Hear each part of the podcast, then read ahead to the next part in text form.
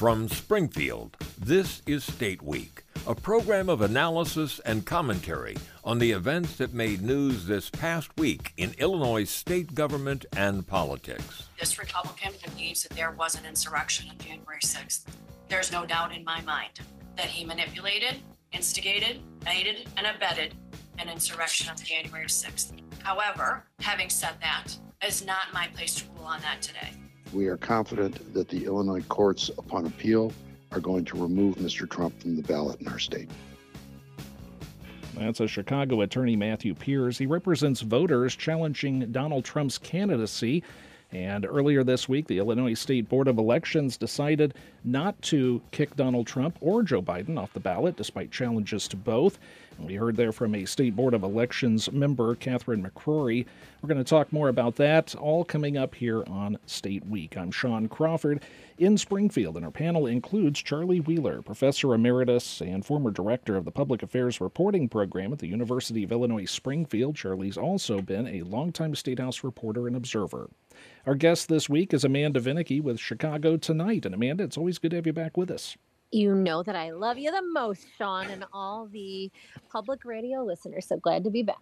So, Amanda, you did cover this state board of elections hearing, there was some thought that maybe the board would do what some other states have done, and that is try to remove Donald Trump from the ballot. This all goes back to the 14th Amendment of the U.S. Constitution, and it deals, of course, with uh, insurrectionists and running for public office. There are some people who feel that Donald Trump should be excluded from the ballot because of January 6th the insurrection at the U.S. Capitol. So, anyway, the State Board of Elections did not act to do that this week.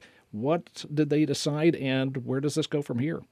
So this comes actually after a whole lot of filings back and forth, and you had a hearing officer, a retired judge from Kankakee County, a Republican. I think it is crucial to add, who ruled and made that recommendation to the state board and had the agreement of the state board of elections general counsel that in fact, the objection to Trump being on the ballot should be dismissed and that the former president should be on the ballot. Uh, the general counsel, though, so really the state board's top attorney, as well as that retired judge who served as the hearing officer in this case, had sort of different lines of thinking in part as to why. And also crucial to point out that the hearing officer had found that evidence did show Trump should be considered an insurrectionist and by that line of thinking removed from the ballot. So why then did the board vote that he should be on it and the hearing at the hearing officer's recommendation? Well, because the belief is that this is just beyond the scope of what the state board of elections members are there to do that instead really they should be sort of doing the equivalent of dotted i's and crossed t's was there enough signatures? Did Trump follow the rules to make it on the ballot? And there was another argument actually from the general uh, counsel that beyond that this was outside of the jurisdiction of the state board of elections, he got to this heart of the statement of candidacy in which you have the candidate, in this case, Donald Trump, attesting that he meets all of the qualifications to run for the presidency. And the general counsel said, you know, Trump did give his lend his signature to that, but did not knowingly lie that in the eyes of Trump, he is not an insurrectionist, at least if you take his word for it and that of his lawyers, and therefore it wasn't patently false, at least from the candidate's point of view.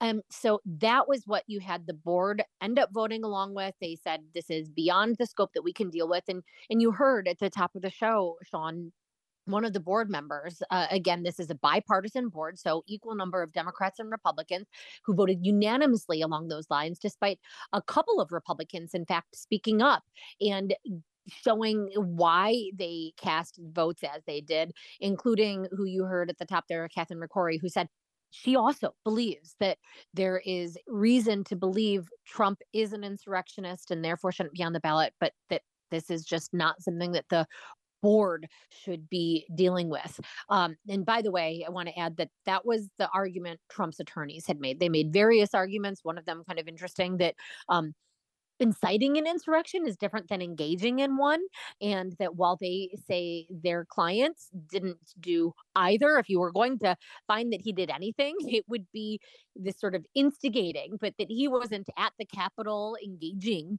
in violence to use the verb used in the constitution itself. But really they had argued that there wasn't time nor opportunity for the state board of elections to really get into the nitty gritty that unlike the procedure in colorado that is of course heading to the us supreme court later this month to be heard that unlike in colorado illinois didn't really have the chance for discovery. It wasn't a true court case. And so therefore the board again lacking not just the, the jurisdiction but really the ability to deal with a question of this magnitude. Yeah, Charlie, what do you what's your take on that? Because we've watched the state board of elections throughout the years. They've kicked people off the ballot for various reasons. I mean, whether you uh, favor Donald Trump, whether you're in his camp or not, uh, it, it seemed like they were punting this a bit. And maybe I'm maybe that's not fair to say. Your thoughts on it? I, I guess in a sense they were, but as Amanda noted, a couple of the Republican members uh, indicated, and, and in fact, uh, Ms. McCrory said flat out, uh, and this is a quote from her there's no doubt in my mind that he manipulated, instigated, aided, and abetted an insurrection on January 6th. However, having said that, it is not my place to rule on that today, uh, which is basically the, the quote that we had to open the show. So, in a sense, they did pun it, but on the other hand, it's probably an academic exercise and it doesn't make any difference one way or the other. And the reason I say it is because Donald Trump is not going to win Illinois electoral votes, no matter what. I mean, he got beaten the last couple times out by what, like 17 percentage points in 2016 and 2020. So Illinois is not a state that is going to vote for Donald Trump. Also, the bottom line, as Amanda indicated, the Colorado judgment is before the US Supreme Court, and it'll be the US Supreme Court who makes the final call. And so it doesn't matter if Illinois kicked him off the ballot. It wouldn't matter if, if all 50 states kicked him off the ballot. If the US Supreme Court says no, uh, he is not in violation of the 14th Amendment, he's eligible, that would be the end of the matter. So that's why I say it, it's an interesting case, but it's really not going to have much impact in the long run, I don't believe. AP had a story, they noted that uh, the U.S. Supreme Court has never ruled on a case involving this particular section of the 14th Amendment. It, it was adopted in 1868 to keep former Confederates from returning to office. The legal scholars say that the clause applies to Trump because of his role in the uh, in trying to overthrow the 2020 presidential election. But whether or not it, it will apply now remains to be seen. And Section 3 was heavily used right after the Civil War, but Congress in 1872 granted amnesty to most of the former Confederates. So it's not been used very much since then. As a matter of fact, according to AP, legal scholars could only find one example of it being deployed in the 20th century, and that was against the socialist who was not seated in Congress because he objected to U.S. involvement in World War One. Amanda, this is going to court in the state as well. Charlie mentioned the U.S. Supreme Court. A hearing is set for next week, uh, but but this has already been appealed now, or at least a lawsuit filed in Cook County Court. Is that correct? Yeah, that's correct. And really, the state board had been known that this was going to happen really no matter what way it went and they were preparing for that um, and so the argument here is that it is not just a within the purview of the state board of elections but a mandate that when folks signed up to be members of the state board of election you might not have wanted something this controversial or this deep but lo and behold that is the job before you so you have to take it up. Um, there was also pushback from the group of voters that um, this argument that Trump didn't knowingly falsely sign that he was qualified to run for the president saying that that that just does not hold muster legally or in terms of just sheer common sense. Uh, so those are the filings and they're also asking for this to be heard on an expedited basis because we really do have a, a quick timeline. Even before this will be heard is when ballots are supposed to be ready and prepared to send to overseas and military voters. Uh, something that I, think we, mm, as you have some states that were making it more difficult to vote, Illinois very much went in the opposite direction, has quite a lengthy period where you can cast an early vote. And there are uh, perhaps some sort of unintended consequences of that.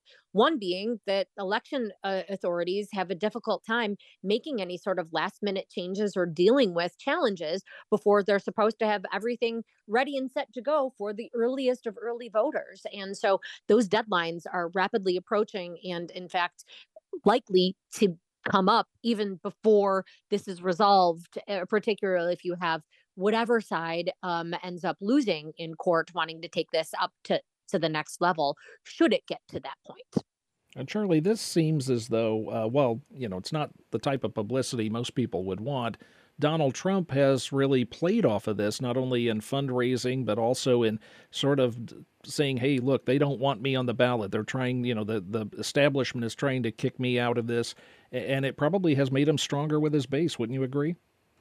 Yeah, I think that's true. He has an amazing ability to take what for anyone else would be very damaging news and turn it into a plus. It's like he welcomes these kinds of things because then he can appeal to his base, the so-called MAGAs, and say, look how they're persecuting me.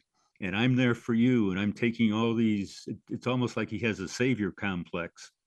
And so that is helpful to him in terms of winning the Republican nomination. The big question is in November, will it make that much of a difference or will people say, basically, this guy is just a con man. He's got a certain cult that follows him, but the rest of us don't want any part of it. Amanda, before we move on from this, I, I think one thing's interesting. Charlie was reading that quote from the uh, Republican member of the State Board of Elections. There are a lot of Republicans in government, or at least close to government, who don't necessarily agree with Donald Trump, probably would like to see him go away. They'd like to see the party go in a different direction that type of thing comes out a bit here in a state like Illinois, maybe more so than some other more what you would call red states.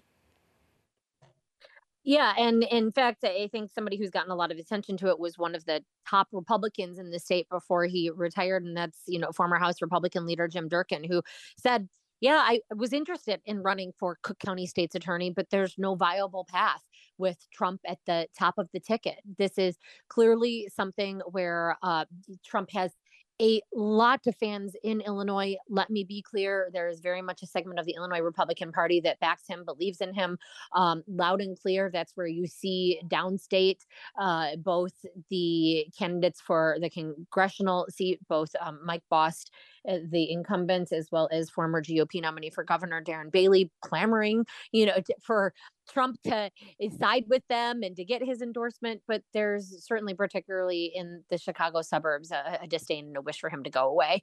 Um, and yes, Sean, I think that that was evidenced in some of the what you heard, particularly from that member of the state board of elections. I'd also heard how difficult it was for the elections board to really find a hearing officer for this case, given the pushback that could well come with it from those who so ardently believe in Trump and are have shown themselves to be quite vocal about it when things don't go the former president's way.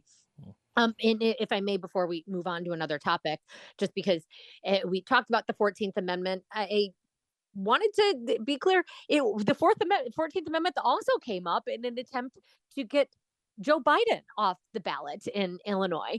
And that was because of an argument that did not certainly have as much of the legal muscle behind it, or at least professional legal muscle. But uh, you had two camps of voters who were pretty quickly dismissed by the State Board of Elections. Their their argument not given uh, too much uh, of credence, but uh, from folks who argued that his policies when it comes to what happened um, in Afghanistan, for example, as well as uh, what's happening along the southern border are akin to aiding and abetting an American enemy. So if you take that insurrection clause and the next couple of words, trying to use that as a reason that Biden should not be permitted on the ballot, uh, and I, I bring that up again not because there was particularly any news there that was swatted away and not expected to be challenged in court, so it's over and done with, but just um, is I guess sort of where we are at in these political times, both from a Polaroid's point of view and what the board seemed to recognize that had it been granted in any way, that they might continue to see any sort of policy disagreements being used as an opportunity to keep a candidate from running in Illinois. Uh, and it just sort of hold, holds a pattern of perhaps this new stage of uh, a political era that we are in. You're listening to State Week. I'm Sean Crawford in Springfield. Our panel includes Charlie Wheeler and Chicago Tonight's Amanda Vinicky. Amanda, I will stay with you. You got to see or got to talk to some people involved with the Democratic National Convention, which of course will be in Chicago this summer. Get a bit of a preview of some things. What did you uh, come away from that with? So a, a, lot of this was off the record, which is, you know, the, the term where reporters are able to engage with the newsmakers, but not report and sort of pretend like they, they are fully unaware almost of what even happened. This is different than on background. I can't, you know, report it and say that I was told by somebody without naming their name. It's just fully, fully gone. Um, that said, I, I, will share that there wasn't really much off the record that um, we, we weren't already aware of. Uh, really, what you had the DNC previewing was logistics for how this will go and sharing what is interesting to me um, how many volunteers that they are going to need from the city of Chicago. They are actively recruiting neighborhood ambassadors that will serve as a conduit between delegates, the media, just folks who are here wanting to be part of the DNC, um, and local residents trying to. Th- there's clearly an effort by uh, the DNC organizers to have a published set of vetted establishments, be it bars, coffee shops, restaurants that they can use to um, send folks to and they're really placing a high priority on making sure that there's a, a, diverse listing of those organizations and places to send individuals to but by the way for listeners who aren't in chicago uh, they're also actively recruiting folks who would be those sort of representatives from downstate. They want ambassadors as well for central Illinois and are trying to sort of make this an opportunity that's not just the DNC, but uh, a lifting up of Illinois in general um, and uh, sort of goodwill mission for for the state and um, its tourism industry. Uh, Charlie, we've talked about this before, but I think it's worth mentioning again. I mean, this is a, of course, it's a scripted event, several months away still, not till this summer but it has the makings of some potential headaches for not only the city of Chicago but the Democratic Party in general. I mean, we you've got some very controversial issues going on right now that are sort of splitting the party. The the, uh, the situation in Gaza, of course, you have that. You have this uh, uh, influx of migrants coming into the city. Yeah, there's as you mentioned, there's just kind of the ongoing issues. Plus, there's the very strong likelihood that they're going to be protest demonstrations. As a matter of fact, uh, a couple groups advocating for abortion rights and L- LGBTQ plus activists applied for permits to have marches in the uh, Jane Byrne Plaza, which is right by the water tower, on August 18th, the day before the convention, and the city denied them. And so they appealed, and shortly before we started to tape this, uh, the judge denied the appeal. And so they're not going to be able to get permits.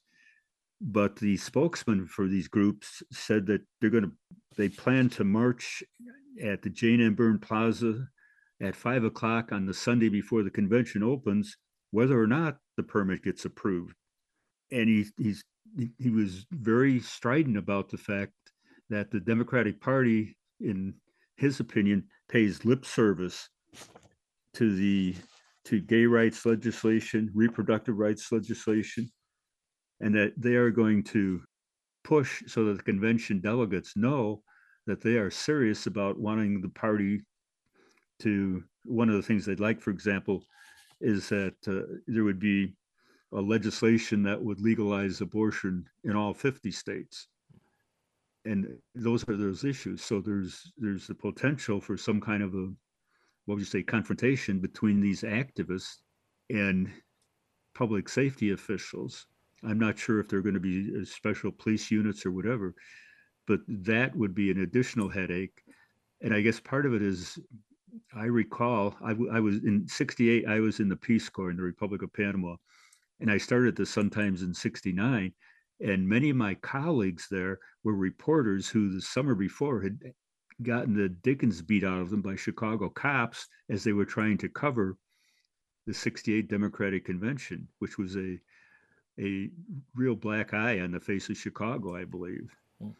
You know, I, I think Chicago officials, the, the governor, everybody is so keenly aware of that history and seeking to avoid it. And that's one of the reasons that organizers say Chicago was chosen, that there are, of course, amenities like hotels and restaurants where it's a big city and you don't have some of the pressures had there been uh, the first post covid return to an in-person convention uh, that you might have come up against with a smaller city but also that history very much informs their planning um, and so i don't think that those are going to be necessarily the, the, the protests that are going to be the loudest or, or, causing the most. I will add that, for example, when we got the preview at the United Center, um, there was a small group of pro Palestinian slash pro ceasefire uh, protesters outside of the United Center at that point. We're going we're going to see a lot of civic discourse. That's something that planners say that they are